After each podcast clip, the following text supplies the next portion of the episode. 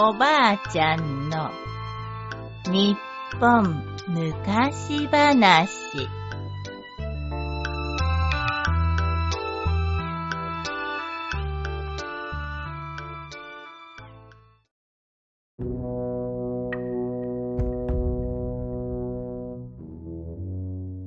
おんぶおばけ。むかしむかしとても臆病だけど心優しい男が山道を歩いているとどこからともなく怖い声がします。おんぶしてくれ。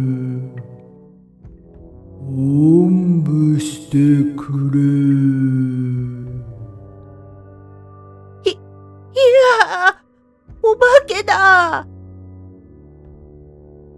男が逃げても逃げてもお化けの声はどこまでも追いかけてきます。おんぶしてくれ。歩けなくて困ってるんだ。頼む。その声を聞いて男はお化けがかわいそうになりました。わかった。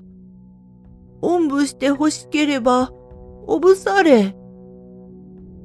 すると、男の背中にお化けがずしんと乗っかりました。お、おもてお化けってものはもっと軽いものだと思っていたが、まあ仕方ない。しっかり捕まったか？行くぞ。男は目をつぶって一目散に帰りました。男は何とか家に着きましたが、背中の重いお化けは乗っかったままです。もう、おろすぞ。男が恐る恐る背中のものを下ろしてみると、なんとそれは小判がぎっしりと詰まった大きな壺だったのです。その時、どこからかお化けの声が聞こえました。ありがとう。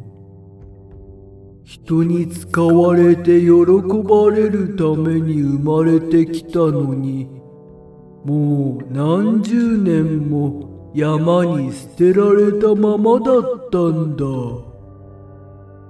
どうか大事に使っておくれ